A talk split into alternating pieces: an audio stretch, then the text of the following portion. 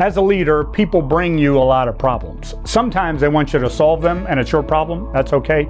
But often they try to involve you in their problem. So here's a principle from God's Word that can help you when conflicts like that arise. It's found in Proverbs chapter 26, verse 17, and it says, It's better to take hold of a mad dog by the ears than to take part in someone else's argument.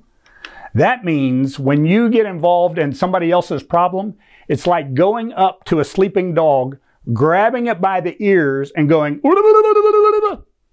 what's going to happen? That dog is going to bite your leg off, is what's going to happen. It's not going to help anybody. So don't do that.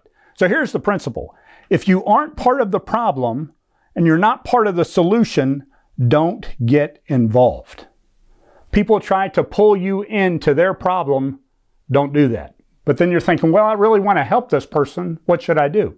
In those instances, you can, and I recommend this if they're willing, you can coach the person in conflict if they request your help.